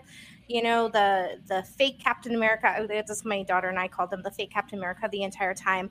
You know like he just had that redemptive story you know and, and just all of i just thought nine out of ten i thought they did a really good job. That's i think that's fair. Um what do you think grandmaster? Uh, i gave it a 10 out of 10 uh, before and i still do. Uh, it, it, it's to me the this this the, they they did a perfect job ending this series uh, at, at, for this moment, and uh, yeah, uh, I, can't fault the finale, and uh, I love the first time you see Sam coming through the window as Captain America, uh, see him in his full glory. Um, um, a little bit pink, but That's uh, the, the red light. But uh, anyway, my wife called him Hello Kitty, but that's a, that's a whole different story. Uh, but uh, and uh, yeah, uh, his speech um, I think is uh, one of the best pieces of dialogue in the whole MCU, and uh, I, I, I I just love it. Okay, how about you, Alexis? I'm going to give it an 8 out of 10. Um, I loved seeing Sam don the official Captain America costume with his wings, how it was comic accurate. I love the wrap up with US Agent. The scene where they wrap things up with Isaiah Bradley was so touching. I don't know if you guys have read Truth, Red, White, or Black, but it is an incredibly powerful comic, and Marvel really needs to re release it. I was able to read it online because print copies are currently going for like three hundred dollars. It's like not spend that much on my comic books. However, I have to deduct uh, the two points because I thought the whole thing with Sharon Carter was forced, and I didn't think it made a lot of sense. I thought it was just like, really, she's the power broker. You're, I, I don't know. It just kind of felt like they were saying, "Ooh, plot twist," rather than actually building up towards it. Good point. So that that was the only part I didn't like. So I can't give it a perfect score. I agree with you 100% on that. I feel like, honestly, I don't want to be overly critical of this series or the MCU in general. I don't like to be like that. But for me, I felt like, in terms of what Yvonne said, I have a different kind of differing opinion. I feel like the majority of the of the of of the of the finale, they did a good job of finishing the arcs with the characters. But at the same time, I felt like with a couple of them, it was a little bit spotty. Like I, I, I felt like the way that they wrapped up the arc, for instance, of the main villain. Um, I think it was what's was her name, Cassie, um, Carly. Carly. I feel like her arc was kind of done sloppily. You know what I mean? Like I didn't like the way that they that they finished things off with her. Um, I felt like it was it was anticlimactic. And same thing with with um with with Agent um 13. Um, you know, she, you know, like uh, again, the whole thing with her becoming the power broker, eh, you know, like I mean, it, again, it was it just didn't really do anything for me. But um, going over to you, Taylor, what are your thoughts? I give the episode a nine out of ten. I think they did a good job wrapping up the storylines. I think it was a good finale, a uh, good setup for future future things. Uh, I agree. I, I, keep meaning to go back and rewatch some key episodes because the the, the uh, power broker thing didn't make sense to me either. Maybe it does if I watch it again and pay more attention, but it didn't really make sense that she was the power broker at that point. Um, the other reason I didn't give it a, a nine out of ten, the uh, the speech at the end, it, it, didn't hit me the way it seemed to hit a lot of people. I, I, I thought it was just kind of some some platitudes, you know, with no specifics. It's easy to say do better. Okay, how? you know, the, the world's population doubled in the blink of an eye. There's going to be people displaced. Okay, there's going to be resources stretched. Sorry, it's the real world. Bad things are going to happen to people. It's not an excuse to, to blow up a building and murder uh, people. um, so I thought thought that was a little bit simplistic of a wrap up. But I love I love Sam as Captain America. I think he's going to do great things in the MCU in the future. I love the Winter Soldier. I think we're going to see uh, John Walker again, U.S. agent, and I'm excited about that. So overall, you know, sounds like I'm, I'm criticizing. I'm giving it a nine out of ten. You can only get a little bit higher than that, but it, it was very good. I've got to say, I would I would give it a seven, and I, I, I, and I only because I feel like there are things that could have been done differently in the show. I agree with you very much, Taylor, on the speech. It didn't hit me really. It didn't work with me. I felt like it was forced in a way and like too long. Mm-hmm. To tell you the truth, um, yeah. it could have been a little bit more like uh, concise. Um, but I'm going to give it a seven out of ten. John Walker was my Monica Rambeau in the series. Like I felt like he really stood out, and I loved him, loved him in the finale because they really did do a great job with his arc. Like mm-hmm. um, in terms of like wrapping it up in the finale, I felt like his redemptive story was so effortless and did not have to be communicated at all during the finale. Like there didn't have to be a big speech from him, you know, like he didn't have to say a lot. And when he actually like rolled into like the the finale with Sam and Bucky and started beating up the the super soldier, you know, folks, the terrorists, I felt like it was so cool that like there was no there was no dialogue between him and Sam and Bucky. They didn't like chide him, they didn't criticize him. They just automatically kind of gave him a nod and like that was it. Like, you know, like you screwed up, you know it. So like, you know, okay, like start beating up some bad guys. Like, you know, like um and he, it was I thought he was great. But um okay, so basically um going to you again Grandmaster just, you know, like quickly if you had to give the whole series a grade, what would you give it? Yeah, same. Ten out of ten. Uh, it's. I'm not. I'm. I'm gonna say it, uh, and uh, it's not a popular opinion, but it's my favorite MCU outing to date. Wow. Yeah, I. I absolutely love this series. Uh, I've watched it like four, five times completely already, and uh, yeah, to me it's great. And uh, it's my favorite MCU outing, uh, and uh, if if they keep Phase Four the way it's going, uh, yeah, I, I don't know. It's uh, I can't wait for Wednesday. yes, I, me too. I agree with you. Um, and just to mention that quickly, everybody, we do have Loki coming up, and of course, like you know, we'll be covering it here on the MCU's Bleeding Edge.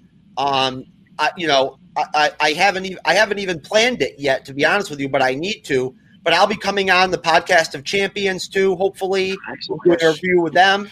Yeah, so, we, um, we record we record usually uh, Saturday at five p.m. Uh, Eastern Standard Time. Uh, we do our reviews for uh, whatever is on Disney Plus or, or we are reviewing.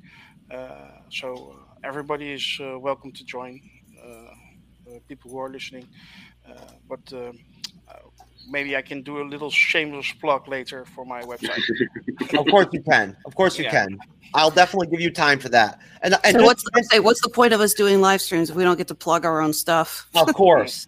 hey, believe me, I I, I, I will. I, I've got it written down here on my on my outline. Um, but um, yeah, I just want to mention quickly, um, just a quick potential schedule change. We are supposed to set to do a review of the Incredible Hulk on our typical Wednesday evening slot here on the MCU's Bleeding Edge at 9:05 p.m. Eastern.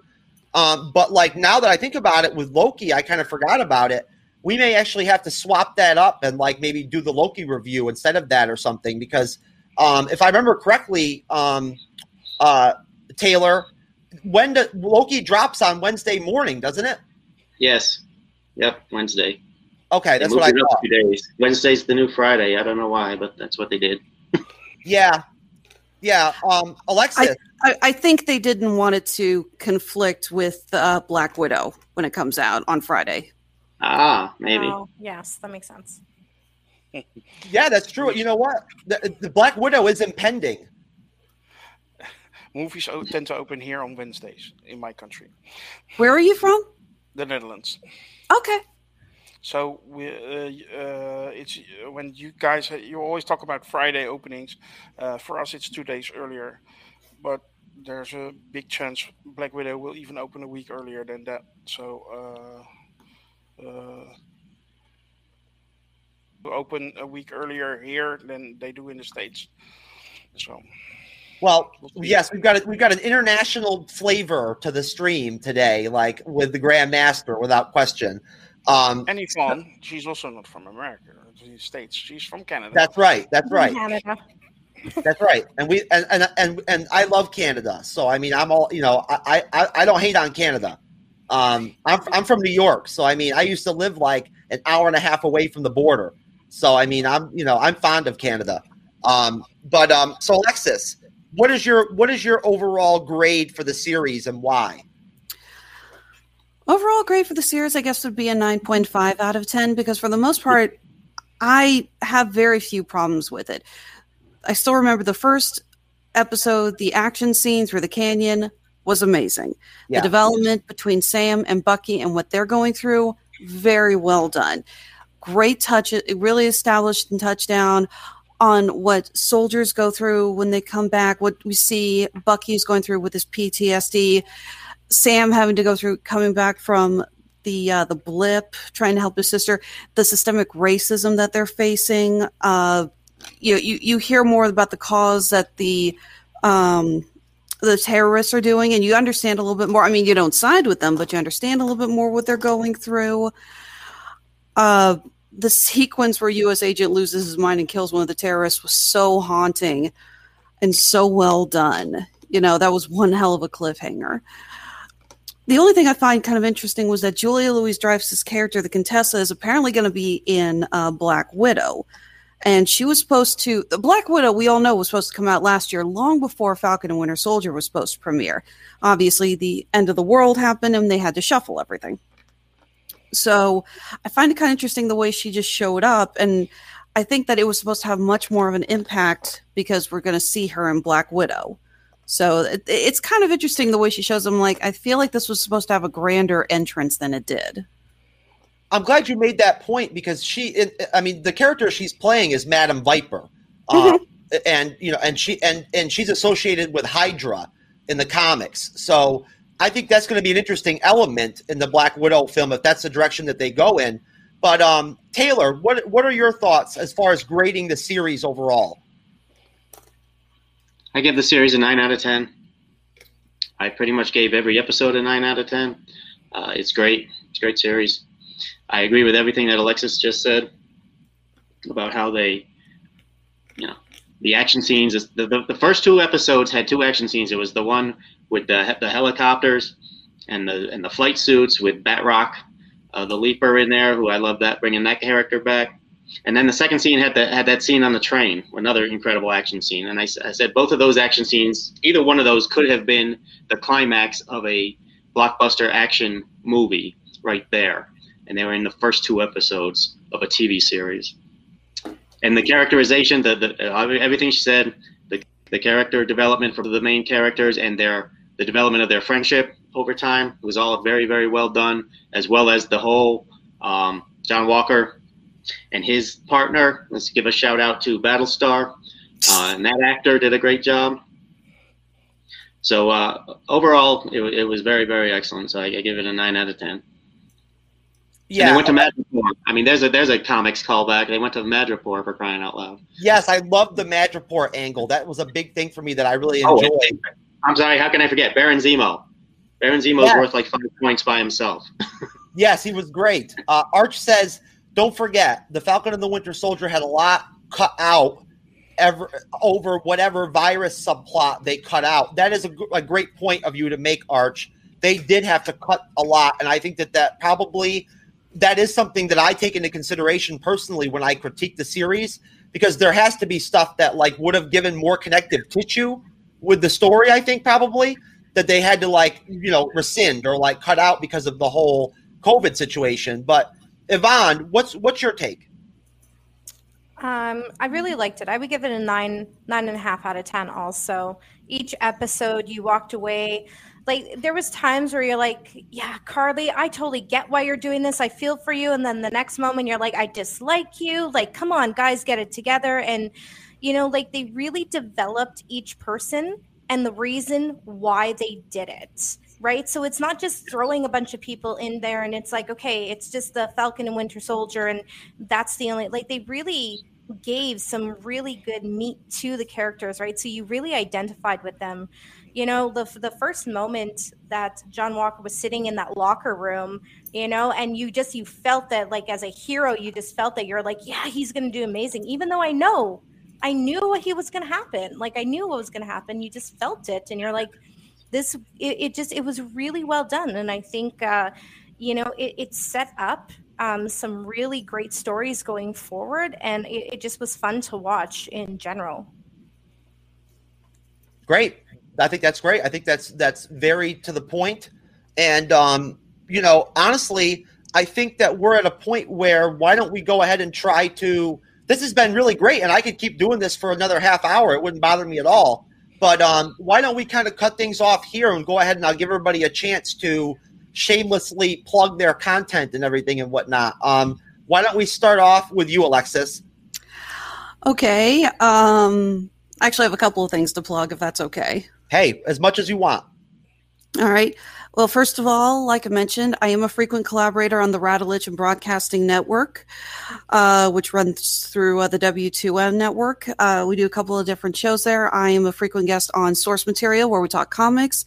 Uh, TV Party Tonight, we talk TV shows. We're going to be doing two shows next week talking about the newest season of Lucifer and uh, the first season of Modoc. Uh, we also do a show called Damn You Hollywood. Uh, we just did two shows this last week talking about Cruella and A Quiet Place 2. Had a lot of fun discussing those. Uh, all of our shows are available online, and we are also launching our new trivia game, which I'm co host on. And actually, guys, we're always looking for contestants. Uh, we're going to be recording on June 19th, and the theme is female superheroes. So if you guys want to come in and be a contestant on that, um, you know, please hit me up. Let me know. You can't play. You're a dog. and the other thing, of course, to plug is Honeysuckle Rose Creations. This is my company. I am a jewelry designer. We sell through uh, Etsy and Handmade at Amazon. We also are frequent at comic and anime cons or we were before last year. We're really excited to be back on the road. We're going to be doing Crypticon here in Kansas City uh, coming up very soon. We're going to be heading to MegaCon in Orlando. Really excited about that one. That's our first time down there. I'm just so happy to be going back on the road. Um, all wow. Alexis, if you don't, I don't mean to cut you off, but if you're going to be down in the in my in my area, I'll tell you what, if it's possible, I'd love, love, love to actually be able to maybe like record with you potentially Yeah. if we could make that happen. Totally. Um, I haven't been up to New York in a while. Um, No, no, I'm I- in Florida. I'm in Florida. Oh, I thought. Oh, right. You said you were from New York. I, I apologize. No, no, I, I tend to get the map screwed up. no. I'm in, I'm in Sarasota County. Okay. All right. Cool. Uh, but yeah, so really looking forward to that. Um, we're working on some new products to be put that we're going to be putting online. Designing a couple of new charm bracelets and earring sets. Majority of our pieces, I don't know if you can see it. Uh, the piece I'm wearing here, majority of the stuff is actually upcycled from old game pieces. The, the sample I'm wearing here is the choker. It's actually made out of a Scrabble tile. So Next time that you come on, I will work with you beforehand, and we'll try to make sure that we throw up some graphics for you. Um, got it. And maybe we can even throw up some images of Totally. jewelry. Um, Taylor, do you have anything? Anybody you want to shout out? Anything you want to mention? Well, I don't have anything to plug. I don't have any uh, websites or podcasts of my own. I just piggyback on other people's. Uh, I don't have time for any of that stuff because I have to watch my programs, um, and uh, that's all I got. You're just an, you're just a, you're just an excellent guest, which is a great. Hey, as far as Thank I'm you. concerned, listen, somebody's got to be a great guest. You know, like I mean, you know, uh, hats off to to Alexis. Hats off to you, Taylor, because I mean, you guys you guys make an impact without actually having to host your own show or anything like that. And that's great. I think it's awesome. I'm glad to have you on the program. And yes, I want to just mention Mark Radulich. He's been a big um uh you know supporter of me and really helped me out and taught me some stuff, you know, in terms of podcasting and you know um and you know how to do these reviews and everything. I come on his shows as also just like Alexis does. I did um uh without remorse um recently um and uh, was the only person on the panel that liked it. Um loved loved being that, you know, that guy. But um uh Yvonne, what do you got? Uh, so I actually co-host my own podcast called On the Road to Damascus. Um, we share inspirational stories so that people uh, can be inspired in their own life when they feel stuck.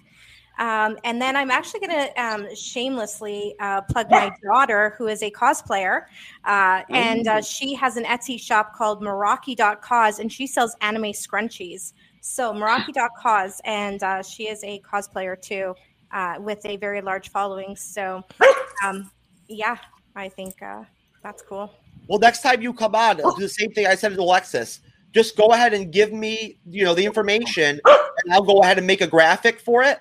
And then if she has a logo or something or a picture that she wants me to put up, I'll throw that up there with the with the uh, the logo.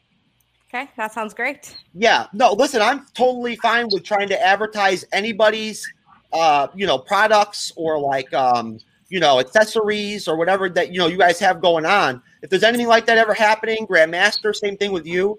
just let me know, and I'll go ahead and drop something on the stream so everybody can actually see it. And what are your Grandmaster? Go ahead. Go ahead and talk about Sakaar. Yeah, um, I own a uh, founded a, a, a, discussion forum on uh, the interwebs uh, called uh, Sakaar. You can find it at sakar.freeforums.net. Uh, it's a small community uh, of MCU fans, but we there's also people uh, who are fans of other uh, pop culture outings. And um, we also started a podcast uh, called uh, the Podcast of Champions. Uh, and um, well, we do reviews and uh, talk about stuff. Uh, we haven't been active lately, but that's basically because uh, we are a bit busy recently. But we're going to pick it up again soon. so join us on this forum. you can be on the podcast, you can be on the review, and we would love to have you there.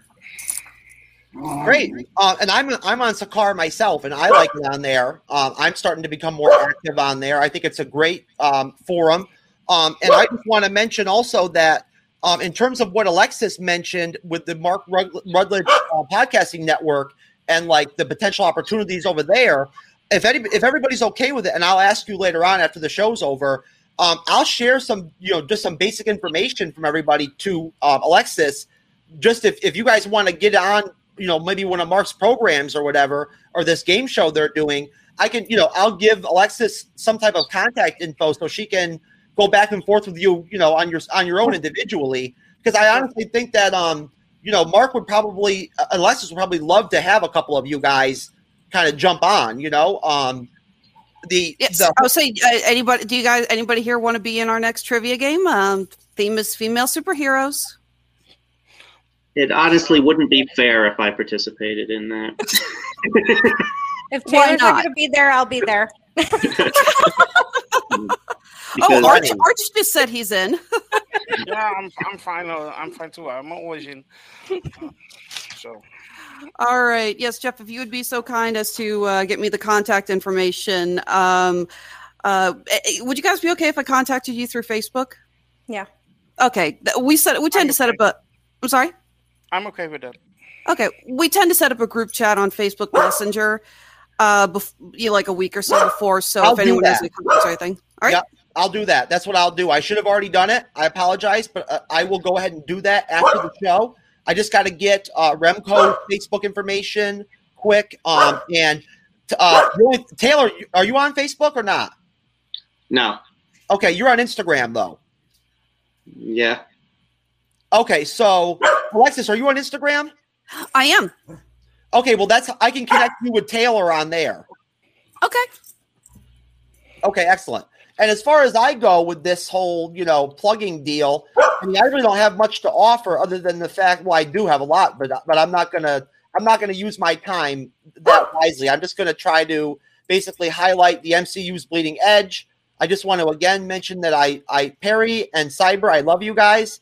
Um, you're my, you know, the Cyber and Perry are good friends of mine personally, not just my co-hosts, and um, I I do miss them when they're not around. But at the same time, I think things would have been pretty rough if we had tried to make this work with seven people.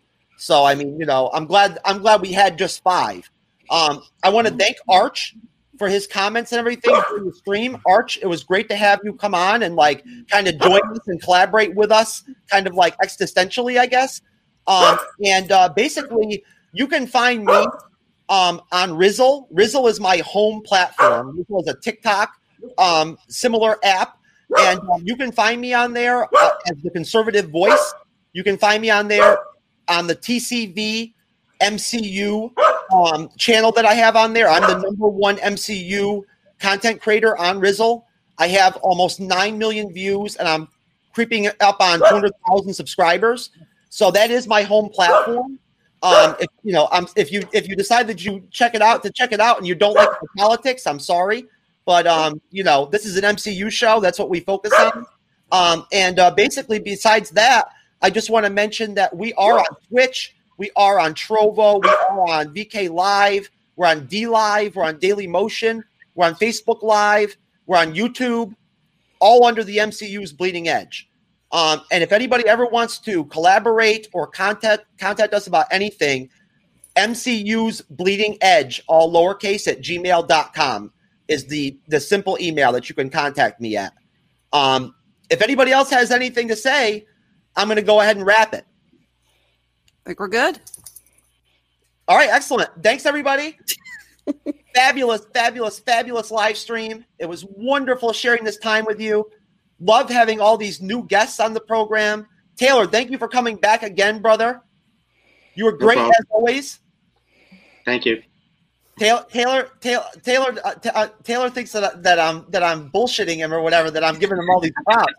yeah, I'm genuinely appreciative of him, and I think that he really does uh, do some great critiquing. Um, but um, Alexis, thank you very much for coming on for the first time. Of course. Thanks for uh, tolerating the interruptions from these two. No, look, hey, you were wonderful, just as I knew you would be. Thank Same you. thing with you, Yvonne. I, I knew that you would bring it to the table. I knew you would you would bring your shit, and you did. you know, so like, thank you for doing that for us. Shout out to Y- Yvonne's family. Um, we, you know, I hope you guys have a great rest of your weekend. Uh, Grandmaster, thank you very much for finally coming on. Thank you for you know decide you know working with me on the scheduling. Yeah, uh, you're welcome, and uh, I'm sorry. You, I'm the reason you guys have to do this, uh, like uh, at a, probably dinner time or something. But uh, yeah, otherwise No. it's uh, middle of the night for me. Hey, this is a great time. I love this slot. I think this is great. So No, it's it's not bad at all. I think a six o'clock p.m. start, like honestly, for in terms of like uh, you know, like as we start to continue to grow the MCU's bleeding edge, I feel like you know, in terms of trying to get people to like check out the content and join in on the streams and stuff, I feel like a Saturday six p.m. Eastern start is actually pretty good. Um, you know, good timing. But um, all right, everybody, this is the MCU's bleeding edge. I am the founding host and co-host essentially of the show. And um, again, thank you to all of our supporters out there. Thank you to all of the content creators that I know personally that support us and, and check out our content and you know join in on the streams. I want to thank all of my guests again, and we're out of here. Peace.